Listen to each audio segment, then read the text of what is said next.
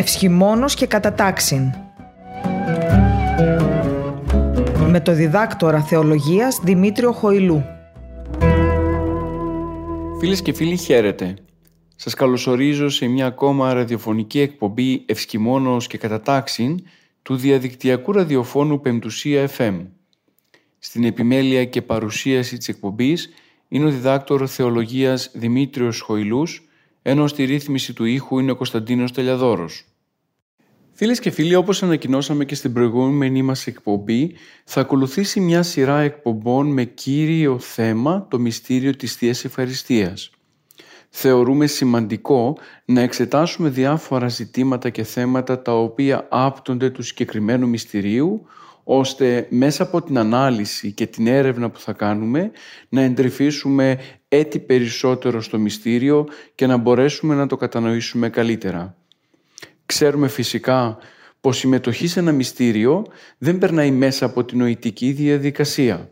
Γνωρίζουμε πως το βίωμα και η εμπειρία είναι αυτά τα δύο στοιχεία τα οποία μας βοηθούν πάντοτε στην επαφή και σχέση μας με τα μυστήρια της Εκκλησίας πολύ περισσότερο με το μυστήριο της Θείας Ευχαριστίας, το οποίο αποτελεί και ταυτοτικό μυστήριο για τη ζωή της Εκκλησίας. Είναι ο άξονας γύρω από τον οποίο κυκλώνεται όλη η ζωή του χριστιανού και το κεντρικό μυστήριο μέσα στο οποίο πραγματοποιούνται όλα τα υπόλοιπα.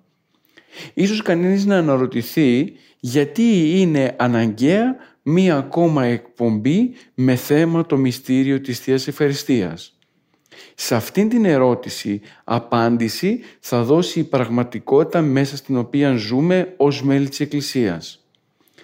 Αν ρωτήσουμε τον ίδιο μας τον εαυτό τι γνωρίζουμε γύρω από το μυστήριο της Θείας Ευχαριστίας, θα διαπιστώσουμε δυστυχώς ένα μεγάλο θεολογικό, λειτουργικό και τελετουργικό κενό. Πολλές φορές ερχόμαστε σε επαφή με μέλη της Εκκλησίας τα οποία αγνοούν πολλά στοιχεία και δεδομένα τα οποία συνδέονται με το μυστήριο της Θείας Ευχαριστίας. Αν και έχουν γίνει πολλές εκπομπές, αν και έχουν γίνει πολλά κηρύγματα, αν και έχουν γραφεί πολλά βιβλία, παρόλα τα αυτά διαπιστώνουμε ότι ο πιστός λαός της Εκκλησίας μας παραμένει ακατήχητος γύρω από το μυστήριο της Θείας Ευχαριστίας ή ακόμα και αγνοεί κάποιες λεπτομέρειες αυτού του μυστηρίου. Φυσικά δεν έχουμε την ψευδέστηση ότι μέσα από αυτές τις εκπομπές θα μπορέσουμε να δώσουμε όλο το εύρος των θεμάτων τα οποία συνδέονται με το μυστήριο της Θείας Ευχαριστίας.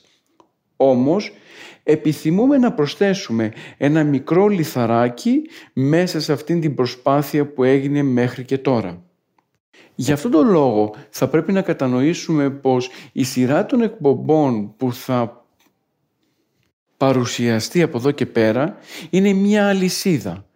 Μια αλυσίδα στην οποία ο κάθε κρίκος είναι σημαντικός. Ο κάθε επόμενος κρίκος βοηθά στην σύνδεση του προηγούμενου με τον επόμενο ώστε τελικά να καταλήξουμε στο συμπέρασμα γύρω από το μυστήριο της Θείας Ευχαριστίας. Αυτό και μόνο μας βοηθά να κατανοήσουμε πως θα πρέπει όλες αυτές τις εκπομπές που θα ακολουθήσουν να τις προσέξουμε, να τις ακούσουμε και αν χρειαστεί να μπορέσουμε να σημειώσουμε εκείνα τα στοιχεία που μας ενδιαφέρουν. Οποτεδήποτε καλεστώ να μιλήσω για το μυστήριο της Θείας Ευχαριστίας, πάντοτε μου έρχεται στο νου ένα συγκεκριμένο περιστατικό το οποίο μου συνέβη πριν από ορισμένα χρόνια. Διακονώντας ο ίδιος σε ένα γυμνάσιο της Ιεράπετρας, τελούμε κάθε χρόνο δειγματικές θείες λειτουργίες για τις ανάγκες του μαθήματος των θρησκευτικών. Δηλαδή, με συνεννόηση με τον ιερέα του παρακείμενου ενοριακού ναού, Φροντίζουμε να βγάλουμε στο σολέα του ναού μας την Αγία Τράπεζα και την πρόθεση και να τελεστεί το μυστήριο της Θείας Ευχαριστίας μπροστά στους μαθητές μας με συμμετοχή των ίδιων τους. Μάλιστα σε συγκεκριμένα σημεία της Θείας Λειτουργίας γίνεται παύση όπου εκεί ο θεολόγος ή ο εφημέριος του ναού εξηγεί διάφορα θεολογικά ή τελετουργικά στοιχεία ώστε οι μαθητές να αποκτήσουν έναν γραμματισμό γύρω από το μυστήριο της Θείας Ευχαριστίας. Κάποτε λοιπόν σε μια τέτοια δειγματική Θεία Λειτουργία με βρήκε μια κυρία μεγάλης ηλικίας και μου είπε το εξής, πως τόσα χρόνια ζώντας η ίδια μέσα στο χώρο της Εκκλησίας δεν μπόρεσε να κατανοήσει ποτέ το μυστήριο της Θείας Ευχαριστίας και πως τώρα μετά τη συγκεκριμένη παρουσίαση κατάλαβε τι σημαίνει η συμμετοχή στο μυστήριο της Θείας Ευχαριστίας. Αυτό το συμβάν είναι ιδιαίτερος κομβικό για τον τρόπο τον οποίο αντιλαμβανόμαστε το μυστήριο της Θείας Ευχαριστίας. Δεν θα ήταν υπερβολή αν τονίζαμε πως πολλοί από εμάς πηγαίνουμε στο ναό και ενώ παραβρισκόμαστε σε μία Θεία Λειτουργία δεν συμμετέχουμε σε αυτήν. Ή άλλοτε συμμετέχουμε με έναν αυτόματο ή μαγικό τρόπο. Δεν είναι λίγες οι φορές εκείνες κατά τις οποίες παρατηρούμε πως τα μέλη της Εκκλησίας παρόλο που είναι μέσα στο ναό κατά την τέλεση της Θείας Λειτουργίας οι κινήσεις και οι πράξεις που κάνουν δεν είναι σύμφωνες με τα τελούμενα μέσα στο ναό. Οι ερωτήσεις του τύπου πότε πρέπει να είμαι όρθιος, πότε πρέπει να κάνω το σταυρό μου, πότε πρέπει να γονατίσω, πότε πρέπει να σκύψω το κεφάλι είναι πολύ ιδιαίτερες και δείχνουν ακριβώς το ότι δεν γνωρίζουμε τι στάση θα πρέπει να κρατήσουμε μέσα στο μυστήριο της Θείας Ευχαριστίας.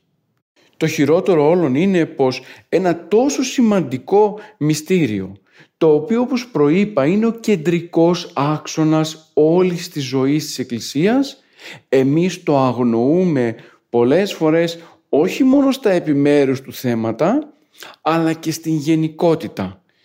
Δηλαδή, γιατί τελείται, πότε τελείται, ποιος το ίδρυσε, ποια η σημασία του. Όλα τα παραπάνω είναι και ο λόγος που μας οδηγεί στο να κάνουμε αυτήν τη σειρά των εκπομπών επιθυμώντας ακριβώς να βοηθήσουμε όλους εσάς που μας ακούτε ώστε να κατανοήσετε κατά κάτι περισσότερο το μυστήριο της Θείας Ευχαριστίας.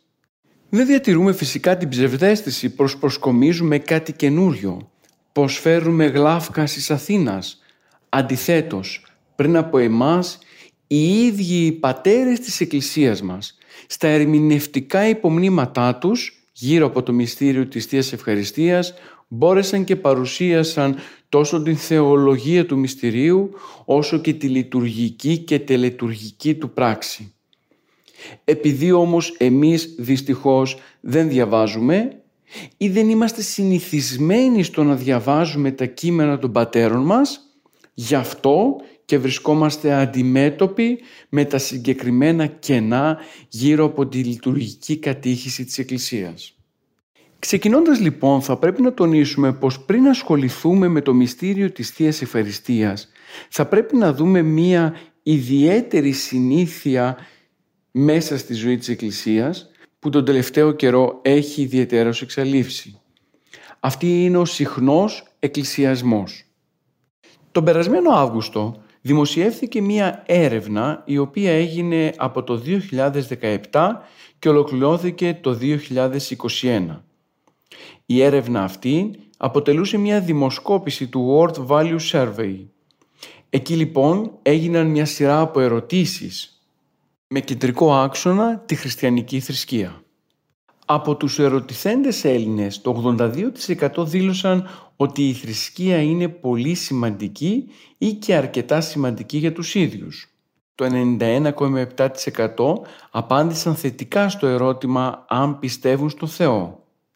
Έτσι ενώ βλέπουμε πως έχουμε ένα μεγάλο ποσοστό Ελλήνων οι οποίοι πιστεύουν στην ύπαρξη του Θεού ή και ποσοστό το οποίο αποδέχονται τη χριστιανική θρησκεία ως κεντρικό σημείο μέσα στη ζωή τους, την ίδια στιγμή όταν ρωτήθηκαν εάν εκκλησιάζονται, Από το 91,7% δήλωσε πως μόνο το 35% πηγαίνει στην εκκλησία σε επίσημες αργίες, από τις οποίες επίσημες αργίες φυσικά εξαιρούνται οι γάμοι, οι βαπτίσεις και οι κηδείες. Βλέπουμε λοιπόν δυστυχώς πως οι Έλληνες ενώ πιστεύουν στην ύπαρξη του Θεού και την αναγκαιότητα της υπάρξεώς Του, την ίδια στιγμή δεν εκκλησιάζονται. Η συγκεκριμένη έρευνα δείχνει ακριβώς την προβληματική που συναντάμε μέσα στους σύγχρονους χριστιανούς. Δηλαδή, παρόλο που έχουμε βαπτιστεί, παρόλο που στην ταυτότητα δηλώνουμε ορθόδοξοι χριστιανοί, την ίδια στιγμή δεν θεωρούμε σημαντικό γεγονός τον τακτικό εκκλησιασμό. Δηλαδή την προσέλευση στο ναό και την συμμετοχή στα μυστήρια της Εκκλησίας. Αυτό δείχνει ακριβώς την απόσταση που έχουμε από την παράδοση της Εκκλησίας και την πραγματικότητα που ζούμε σήμερα. Ίσως έχουμε πείσει τους εαυτούς μας ότι τελικά δεν είναι τόσο αναγκαίος ο εκκλησιασμός και ότι μπορώ απλά και μόνο, τηρώντας κάποιες τυπικές διατάξεις περί θρησκείας, να εκπληρώνω τα θρησκευτικά μου καθήκοντα και να είμαι εντάξει απέναντι στην ταυτότητα του χριστιανού. Όμως θα διαπιστώσουμε μέσα από τις εκπομπές που θα γίνουν πως ένας πιστός χριστιανός είναι αυτός ο οποίος τηρεί με συνέπεια τον εβδομαδιαίο του εκκλησιασμό. Ας μην ξεχνάμε ότι όλη η ζωή του χριστιανού είναι ένας εκκλησιασμός. Δηλαδή από την βάπτιση και μετά τα πάντα πρέπει να εκκλησιάζονται. Να μπαίνουν μέσα στο μυστήριο της Θείας Ευχαριστίας, να εμποτίζονται από το Πνεύμα το Άγιο και να ολοκληρώνονται μέσα στην θεοκοινωνία, την κοινωνία του σώματος και του αίματος του Χριστού, με την οποία Θεία Κοινωνία γινόμαστε σύσσωμοι και σύνεμοι με τον ίδιο τον Κύριο. Το ερώτημα λοιπόν το οποίο ανακύπτει εύλογα είναι το γιατί οι Έλληνες ή οι χριστιανοί αν θέλετε δεν εκκλησιάζονται τόσο τακτικά όσο θα έπρεπε. Σίγουρα στην ερώτηση του γιατί δεν πηγαίνεις τόσο τακτικά στην εκκλησία ή γιατί δεν συμμετέχεις συχνά στο μυστήριο της Θείας Ευχαριστίας θα βρεθούν διάφορες απαντήσεις. Ο άνθρωπος μπορεί να βρει διάφορες προφάσεις για να μην εκκλησιάζεται. Ο ίδιος όμως ο υμνοδός τονίζει πως όλες οι προφάσεις είναι προφάσεις εν αμαρτία. Στην πραγματικότητα, ο μη συχνός εκκλησιασμός οφείλεται αρχικά στην έλλειψη πίστης. Δεν έχουμε δηλαδή τόση πίστη ώστε τελικά να κατανοούμε πως η Εκκλησία και ο εκκλησιασμός είναι το κυριότερο στοιχείο μέσα στη ζωή μας.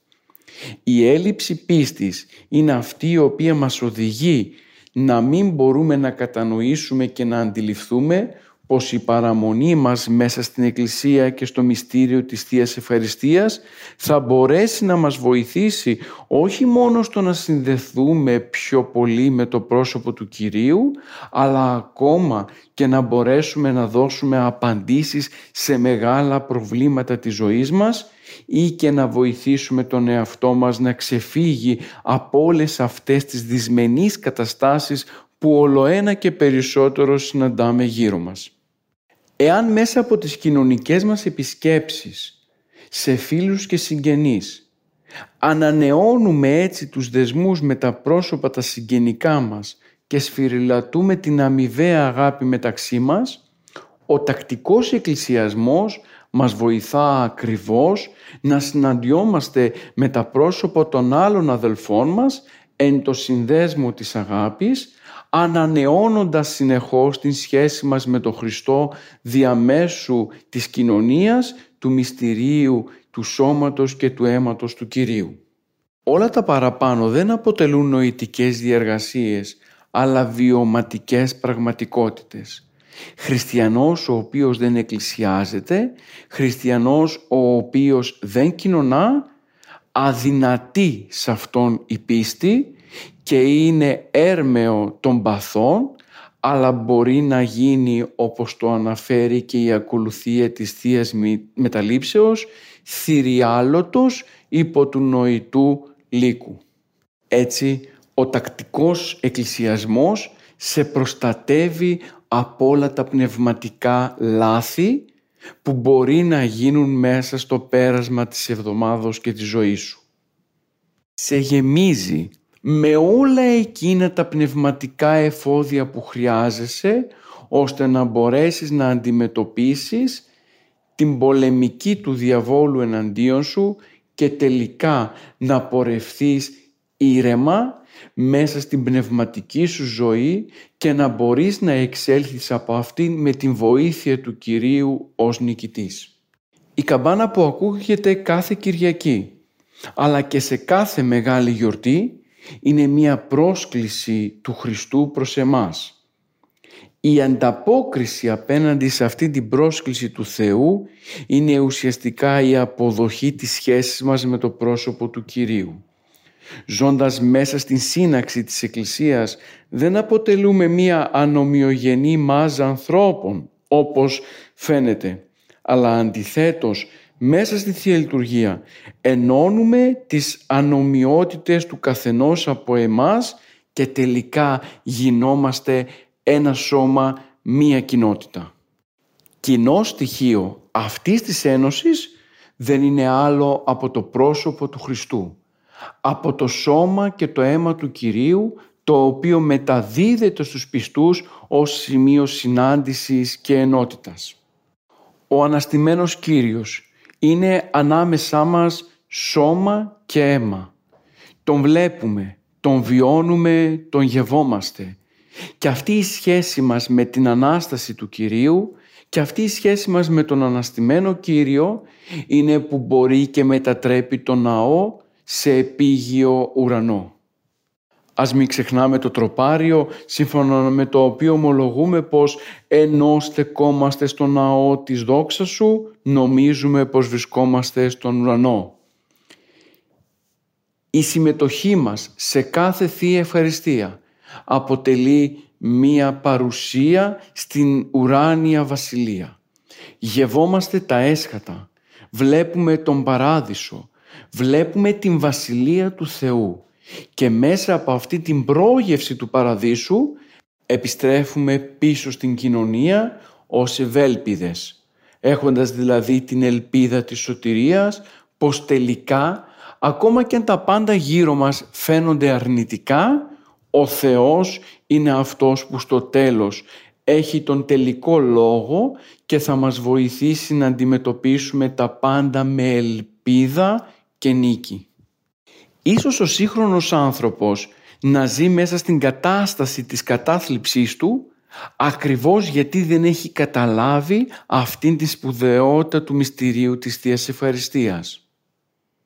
Ποιος αλήθεια μπορεί να νιώσει απελπισμένος όταν έχει βιώσει την παρουσία του Θεού που τον αγαπά υπέρμετρα; Ποιος αλήθεια μπορεί να απογοητευτεί από τα πράγματα γύρω του όταν γνωρίζει ότι τελικά μέσα στο μυστήριο της Θείας Ευχαριστίας μπορείς να βιώσεις την κατάργηση του μεγαλύτερου εχθρού του ανθρώπου που είναι ο θάνατος; Ποιος τελικά από εμάς μπορεί να ανησυχήσει για τις βιωτικές μέρημνες όταν ακούει μέσα στη Θεία Λειτουργία πως πάσαν τη ζωή νημών Χριστό το Θεό παραθόμεθα; Αν έχεις ελπίδα ότι ο Χριστός είναι αυτός ο οποίος στο τέλος θα σε διαθρέψει, άρα για ποιο πράγμα καλείσαι να ανησυχήσεις; Αυτό είναι το μήνυμα το οποίο μεταφέρει η συμμετοχή μέσα στη Θεία Λειτουργία. Πρέπει να κατανοήσουμε λοιπόν πως όσο συμμετέχουμε στη Θεία Λειτουργία τόσο αποκτούμε από αυτήν ελπίδα για να συνεχίσουμε την πορεία μας μέσα στην κοινωνία. Ο τακτικός εκκλησιασμός ανανεώνει αυτό το συνέστημα. Μας δίνει τη δυνατότητα, ακόμα και αν έχουμε ξεχάσει αυτό το μήνυμα, να μπορέσουμε να το ανανεώσουμε και μέσα από αυτήν την ανανέωση να αποκτήσουμε όλα εκείνα τα θετικά συναισθήματα που χρειαζόμαστε για να μπορέσουμε τελικά να αντιμετωπίσουμε τις δύσκολες συνθήκες και καταστάσεις που συναντάμε μέσα στη ζωή μας. Δεν θα ήταν υπερβολή αν τονίζαμε πως η Κυριακάτικη Θεία Λειτουργία είναι ένα μικρό Πάσχα μια ανανέωση της υπόσχεσης του Χριστού πως ο θάνατος θα καταργηθεί. Κάθε φορά που βιώνουμε την Θεία Ευχαριστία μας χαρίζεται από τον ίδιο τον Χριστό μια αναστημένη ζωή. Αλήθεια τελικά, αφού γνωρίζουμε πως η Θεία Λειτουργία αποτελεί ένα χαρμόσυνο γεγονός, τι είναι αυτό το οποίο μας κρατά μακριά από τη μετοχή σε αυτήν τη χαρά; Ο εκκλησιασμός αποτελεί εκείνη την πράξη με την οποία ο πιστός συνδέεται με την πηγή της όντως ζωής που είναι ο Χριστός. Η συνεχή αποχή από την λατρεία οδηγεί στην στέρηση από την χάρη των μυστηρίων. Ίσως η Εκκλησία αντιλαμβανόμενη αυτήν τη σπουδαιότητα της συμμετοχής στην Θεία Ευχαριστία όρισε πως οποιοδήποτε δεν συμμετέχει στο μυστήριο της Θείας Ευχαριστίας για τρεις συνεχόμενες Κυριακές θα πρέπει να αποκόπτεται από το σώμα της Εκκλησίας. Βέβαια στις μέρες μας αν εφαρμόζονταν κάτι τέτοιο δεν ξέρω κατά πόσο και ποιοι θα έπρεπε να ήταν μέσα στο ναό. Βλέπετε η Εκκλησία ως μητέρα χρησιμοποιεί την οικονομία για να μπορέσει να βοηθήσει τα παιδιά της στην επαφή με τα μυστήρια της Εκκλησίας, την ζωή της Εκκλησίας και το πρόσωπο του Κυρίου. Οι πρώτοι χριστιανοί, αν και ζούσαν σε περίοδο διωγμών, αν και οι συνθήκες μέσα στις οποίες ζούσαν ήταν δύσκολες, κατανοούσαν πως δεν είναι δυνατόν να ζήσουν χωρίς τη Θεία Λειτουργία. Γι' αυτό και φρόντιζαν πάντοτε να βρίσκουν τρόπους ώστε να τελείται η Θεία Λειτουργία και να συνδέονται τα μέλη της Εκκλησίας με το πρόσωπο του Χριστού διαμέσου της κοινωνίας του σώματος και του αίματος του Κυρίου. Σήμερα δυστυχώς οι ναοί γεμίζουν πάλι από πιστούς, αλλά απουσιάζουν από αυτούς πάρα πολύ. Οικογενειακοί περισπασμοί, σκληρή εργασία καθ' όλη τη διάρκεια της εβδομάδος, η κατάκληση αργά το βράδυ του Σαββάτου, μια πρόσθετη εργασία που πρέπει να γίνει την Κυριακή, διάφορες εκδρομές ή και άλλοι λόγοι στέκονται εμπόδια στον δρόμο προς την Εκκλησία. Όλα όμως τα παραπάνω είναι φρούδα, είναι ασήμαντα, είναι άνευ ουσίας. Θα πρέπει να κατανοήσουμε τι είναι το σημαντικό μέσα στη ζωή μας, ώστε τελικά να παλέψουμε γι' αυτό.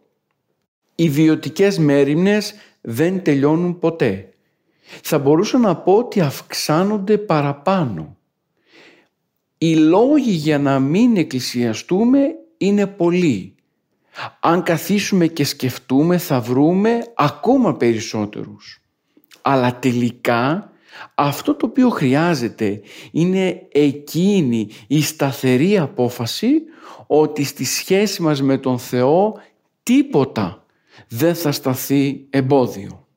Άλλωστε αν αναλογιστούμε όλα εκείνα τα θετικά στοιχεία που απολαμβάνουμε μέσα από τον συνεχή εκκλησιασμό τότε εύκολα θα μπορέσουμε να βάλουμε στην άκρη όλες εκείνες τις βιωτικές μέρημνες και περισπάσεις που έχουμε και τελικά με σταθερό βήμα να οδηγηθούμε προς το μυστήριο της Θείας Ευχαριστίας.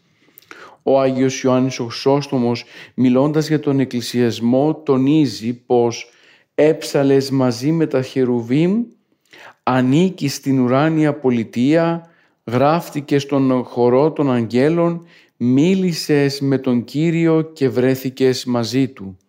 Με αυτόν τον τρόπο θέλει να δείξει ακριβώς πως η συμμετοχή στο μυστήριο της Θείας Ευχαριστίας αποτελεί μια πράξη βιωματική που σε συνδέει με μια πραγματικότητα έξω από την πραγματικότητα την οποία ζεις. Πολλοί από εμάς αναζητούμε τρόπους για να μπορέσουμε να αποσυμφορηθούμε από όλη αυτή την πίεση που βιώνουμε μέσα στην καθημερινότητά μας. Η Θεία Λειτουργία είναι μια πολύ καλή ευκαιρία να συνδέσουμε τον εαυτό μας με την πηγή της όντως ζωής που είναι ο Χριστός. Και αυτή η συμμετοχή αυτή η κίνηση προς την ουράνια βασιλεία είναι η απάντηση στα σύγχρονα προβλήματα του ανθρώπου. Ο άνθρωπος γεμίζει συνεχώς με ένα φόρτο τον οποίον αδυνατεί ο ίδιος να αντιμετωπίσει. Έρχεται όμως η Θεία Λειτουργία και του δείχνει την πραγματικότητα της ζωής του. Του δείχνει τα πράγματα για τα οποία καλείται να προσευχηθεί και να ζήσει. Του εξηγεί μέσα από τους ύμνους και τα αιτήματα ότι τελικά αυτό το οποίο του χρειάζεται δεν είναι τίποτα παραπάνω από την σχέση του με τον Θεό.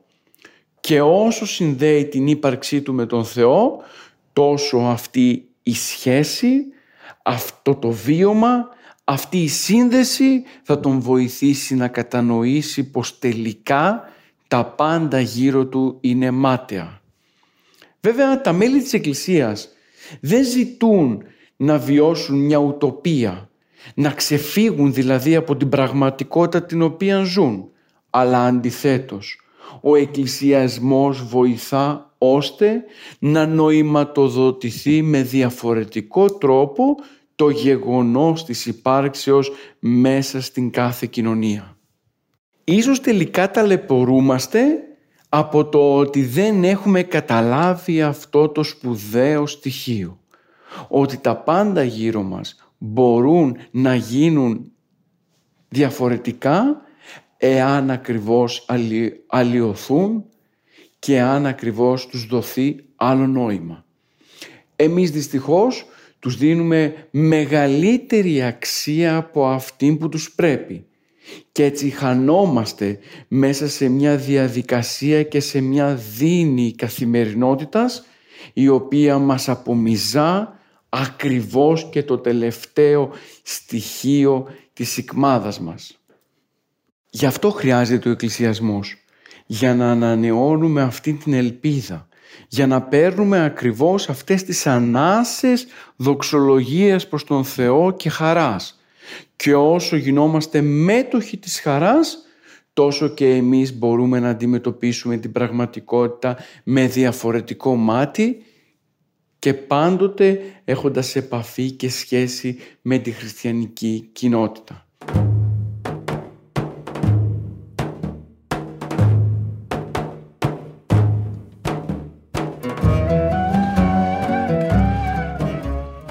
Και φίλοι, επιστρέψαμε στη ραδιοφωνική μας εκπομπή.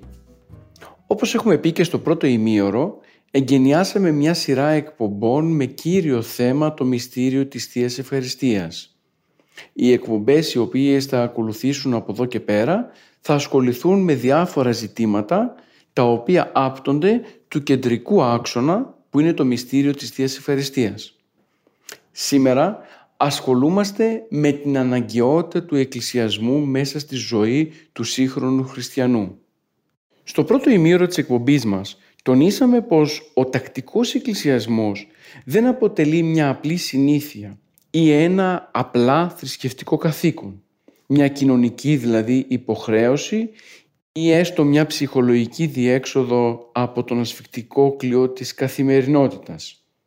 Αντίθετα, με την προσέλευση στο ναό και την συμμετοχή στο μυστήριο της θείας Λειτουργίας διά του εκκλησιασμού, ο πιστός χριστιανός εκφράζει μια υπαρξιακή του ανάγκη.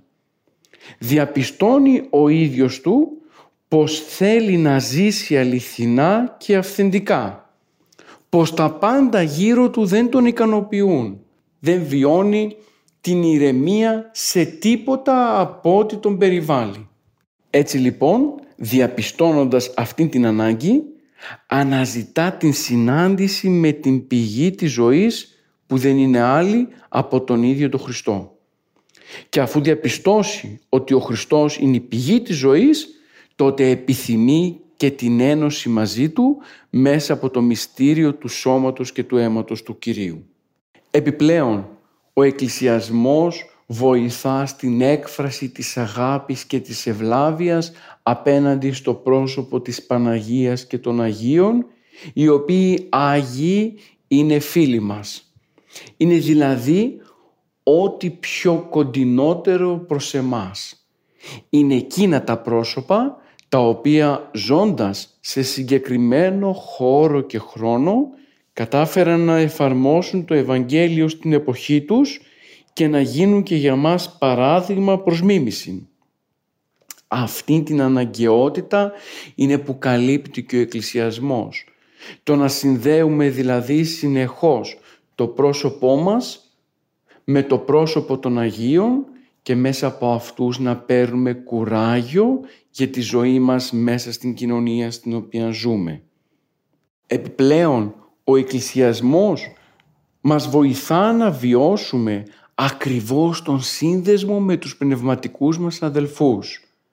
Ξέρετε το Ευαγγέλιο μέσα στην Αγία Γραφή αναφέρεται πως ουέ το ενή, αλίμονος αυτόν ο οποίος είναι μόνος του.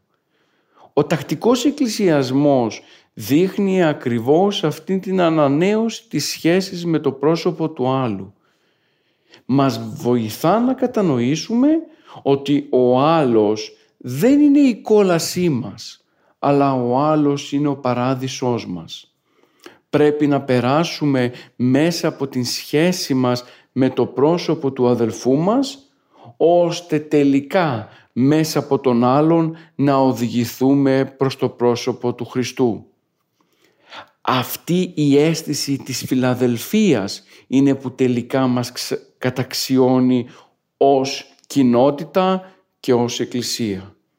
Δεν μπορεί να θεωρήσει χριστιανός και να μην αναζητάς αυτή την σχέση σου με τους αδελφούς σου.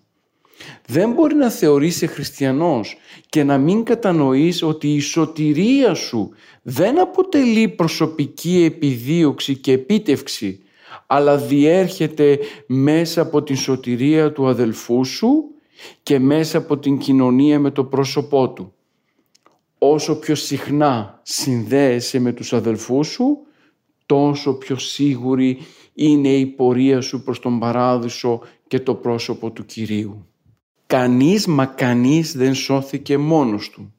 Κανείς δεν κατάφερε να μπει στον Παράδεισο αποστασιοποιημένος από το πρόσωπο των άλλων αδελφών.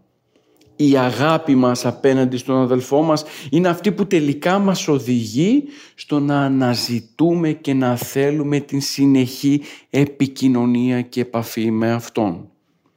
Και όσο ακριβώς ερχόμαστε σε επαφή με τον αδελφό μας, τόσο και εμείς ανανεώνουμε την ελπίδα πως τελικά χέρι με χέρι ο ένας με τον άλλον μπορούν να οδηγηθούμε προς την ουράνια βασιλεία όπου εκεί θα συναντήσουμε το αγαπητό πρόσωπο του Κυρίου.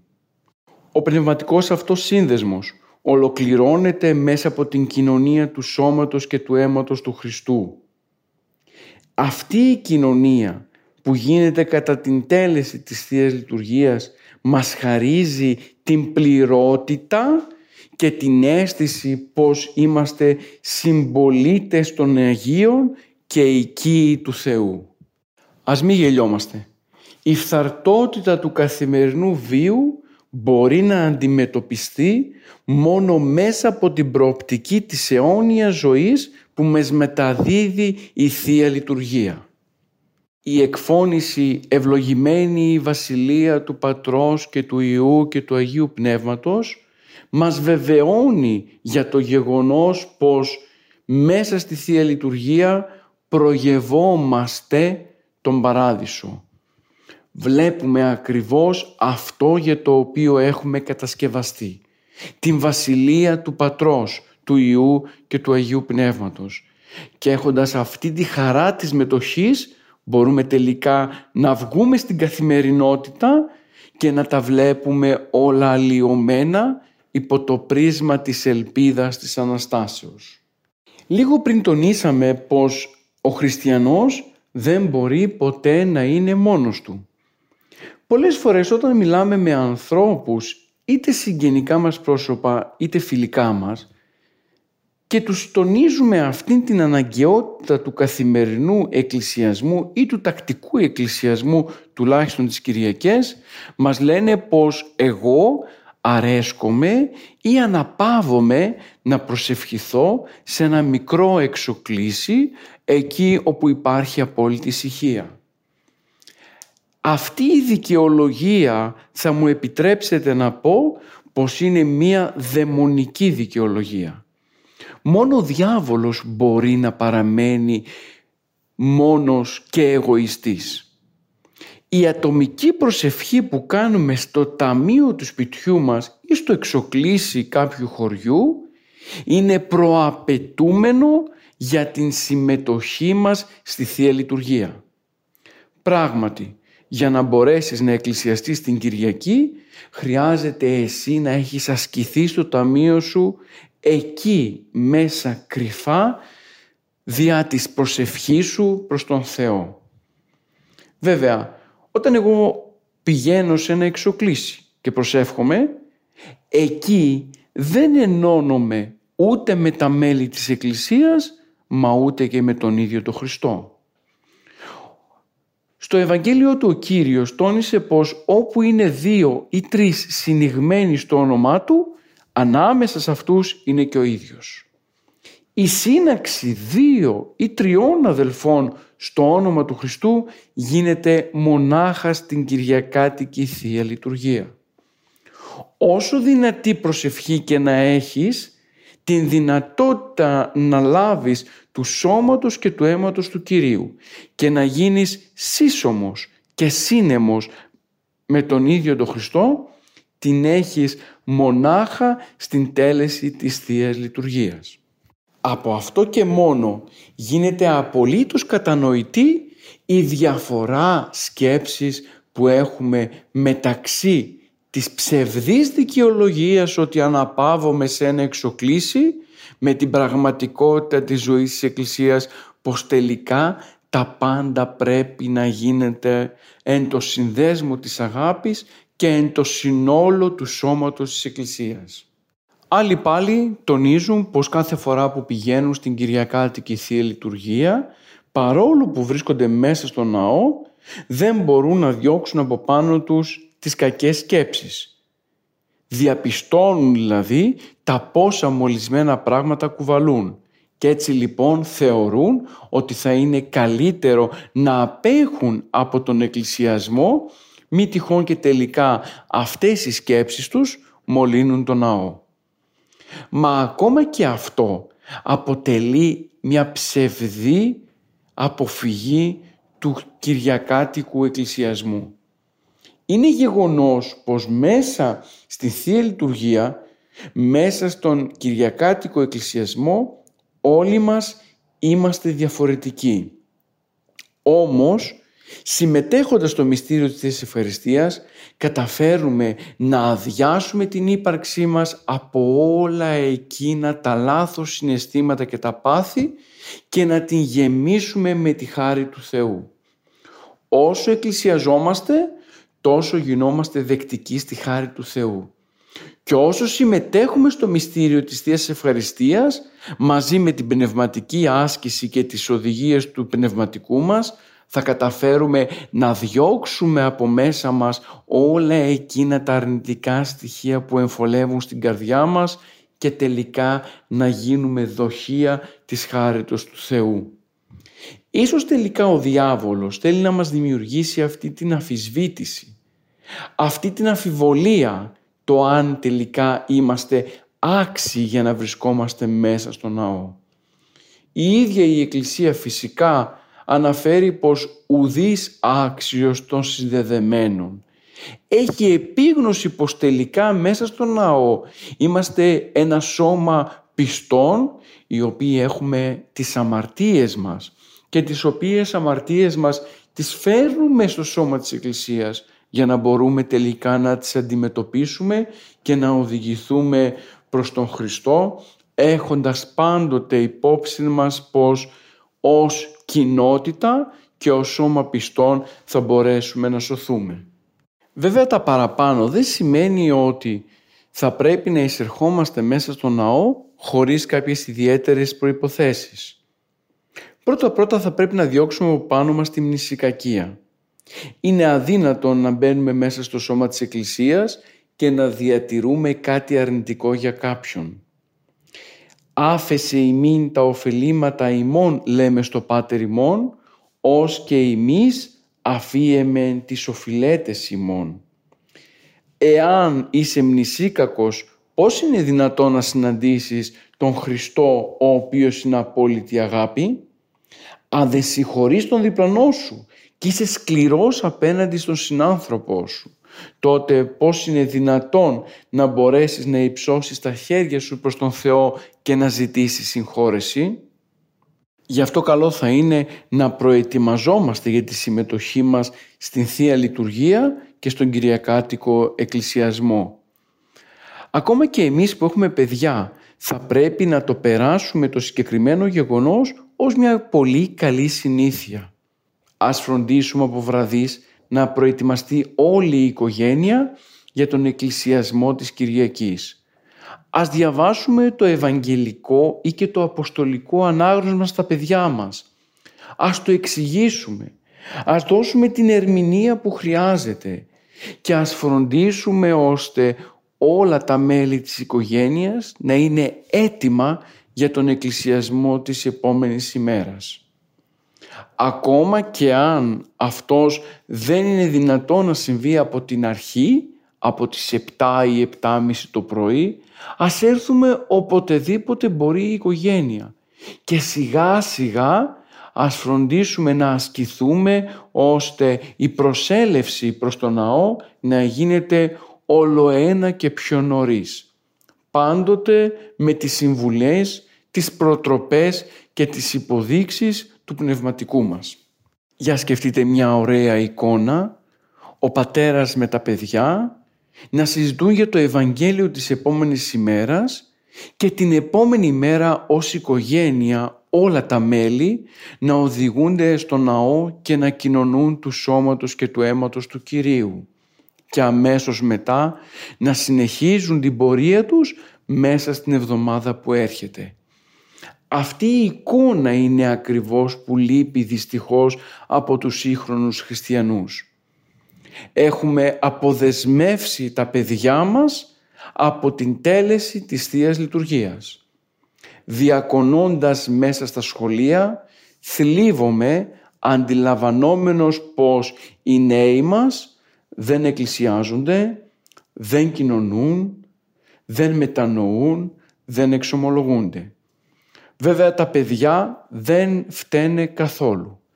Φταίμε εμείς οι γονείς τους που δεν έχουμε φροντίσει να τους περάσουμε την συνήθεια του Κυριακάτικου Εκκλησιασμού.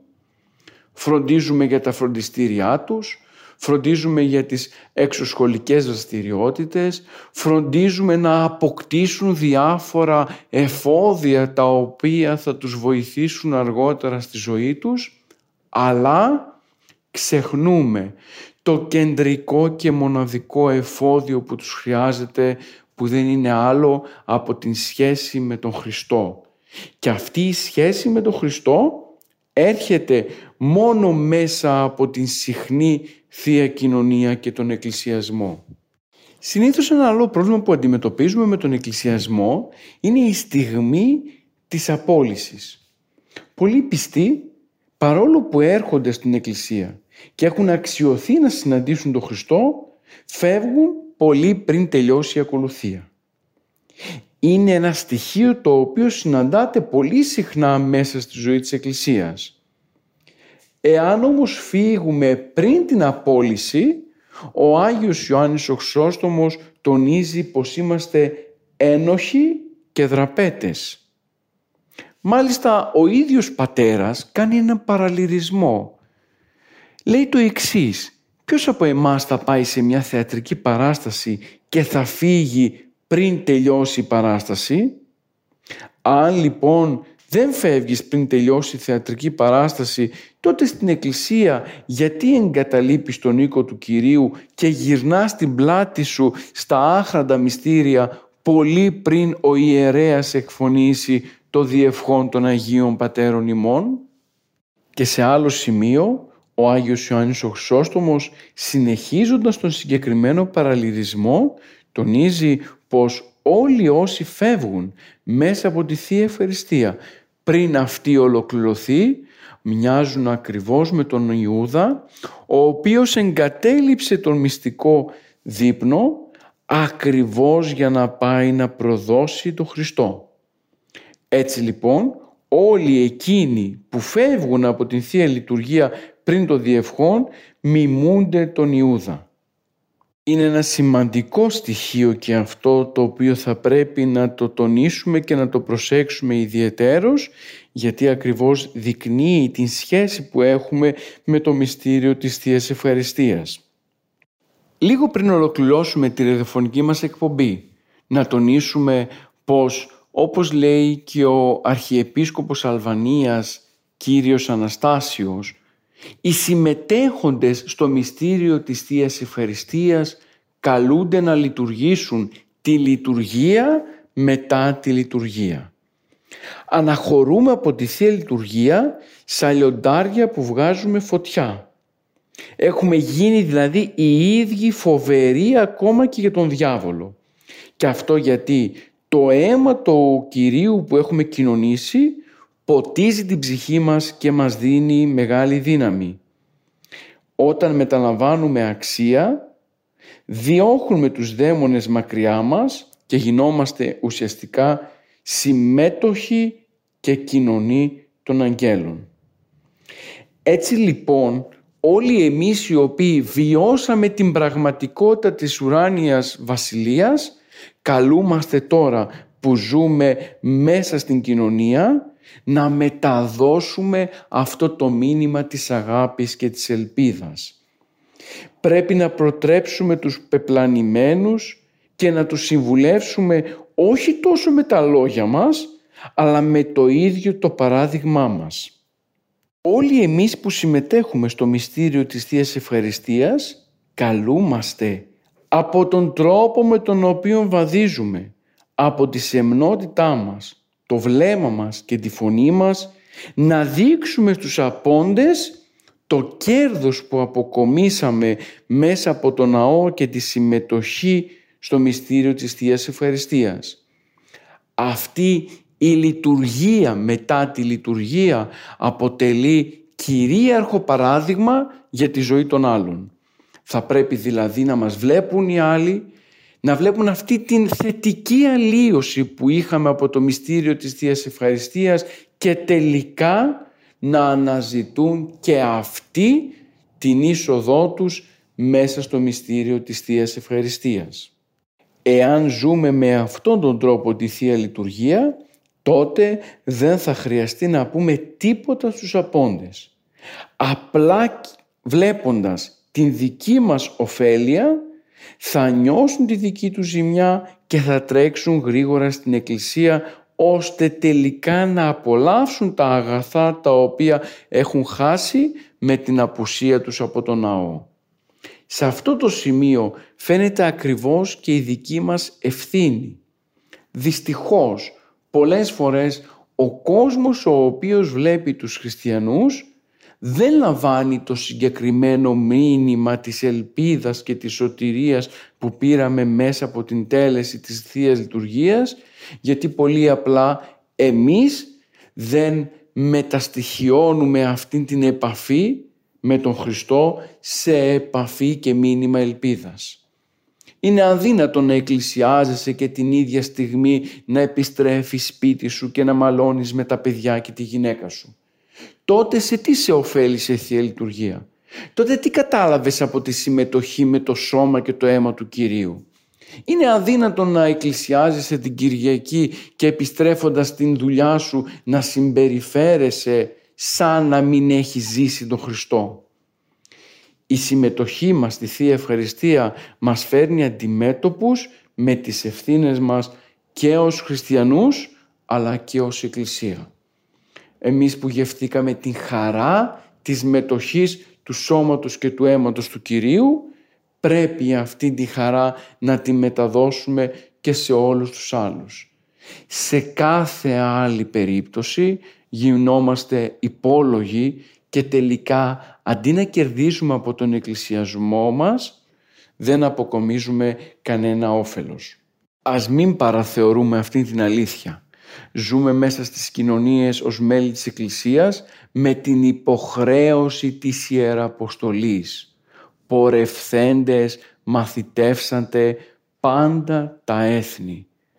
Αυτή η πορεία μαθητείας είναι αέναη. Δεν σταματά ποτέ.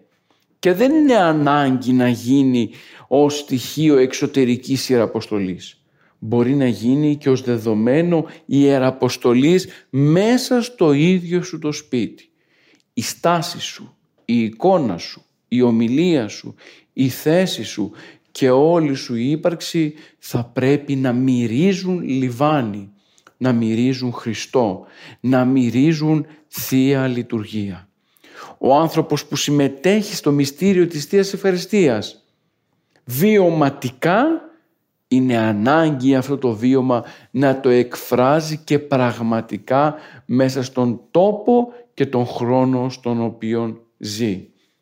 Αν χάσουμε αυτήν τη λεπτομέρεια, αν λησμονήσουμε αυτήν την πραγματικότητα, τότε είναι αδύνατο να πείσουμε και τους άλλους να προσέλθουν στο μυστήριο της Θείας Ευχαριστίας. Αγαπητοί μου, όσοι και όσες με ακούτε, κατανοείτε ιδιαιτέρως αυτή την σπουδαιότητα του μηνύματος της Θείας Ευχαριστίας στον σύγχρονο άνθρωπο. Μετέχοντας στο σώμα και στο αίμα του Χριστού, πρέπει να μεταδίδουμε στις κοινωνίες στις οποίες ζούμε, στον χώρο της εργασίας μας, το μήνυμα της ελπίδας και της χαράς. Έχει κουραστεί πλέον ο κόσμος από λόγια. Ίσως και εμείς οι χριστιανοί θα πρέπει που και που να σιωπούμε και να βοά μόνο η εξωτερική μας εμφάνιση και το βίωμά μας. Αν έχουμε ελπίδα στον Θεό, τότε αυτό και μόνο αρκεί για να ενημερώσει τους γύρω μας γύρω από την πραγματικότητα της πίστεως της Εκκλησίας. Ας μην το λησμονούμε αυτό και τότε θα μπορέσουμε και εμείς να γίνουμε πραγματικοί ιεραπόστολοι του Κυρίου μέσα στο χώρο και στο χρόνο τον οποίο ζούμε. Φίλες και φίλοι, σε αυτό το σημείο ολοκληρώθηκε η ραδιοφωνική μας εκπομπή. Είναι ανάγκη να κατανοήσουμε την αναγκαιότητα του εκκλησιασμού για την ζωή μας. Η ανανέωση της σχέσης με τον Χριστό και με τα μέλη της κοινωνίας είναι αυτό το στοιχείο που θα μας βοηθήσει τελικά να μπορούμε να πορευόμαστε μέσα στην κοινωνία με αίσθημα ελπίδας και αγάπης. Ίσως δεν θα πρέπει να ξεχάσουμε πως τελικά ό,τι έχουμε το οφείλουμε στη Θεία Λειτουργία. Ό,τι μας δίνει ο Χριστός είναι ακριβώς αυτή η μετοχή του σώματος και του αίματος του Κυρίου. Ανανεώνουμε λοιπόν το ραδιοφωνικό μας ραντεβού για την επόμενη Τετάρτη 12 η ώρα το μεσημέρι. Ο θέμα της εκπομπής μας θα είναι αρχικά τα σύμβολα τα οποία συναντούμε μέσα στη Θεία Λειτουργία. Θα δούμε δηλαδή σύμβολα και συμβολισμοί οι οποίοι υπάρχουν πίσω από κάθε τελούμενο της Θείας Λειτουργίας ώστε κατόπιν να μπούμε στα επιμέρους θέματα της Θείας Λειτουργίας και να τα εξετάσουμε τόσο τελετουργικά όσο και θεολογικά. Μέχρι τότε να είστε καλά, χαίρετε εν Κυρίω πάντοτε.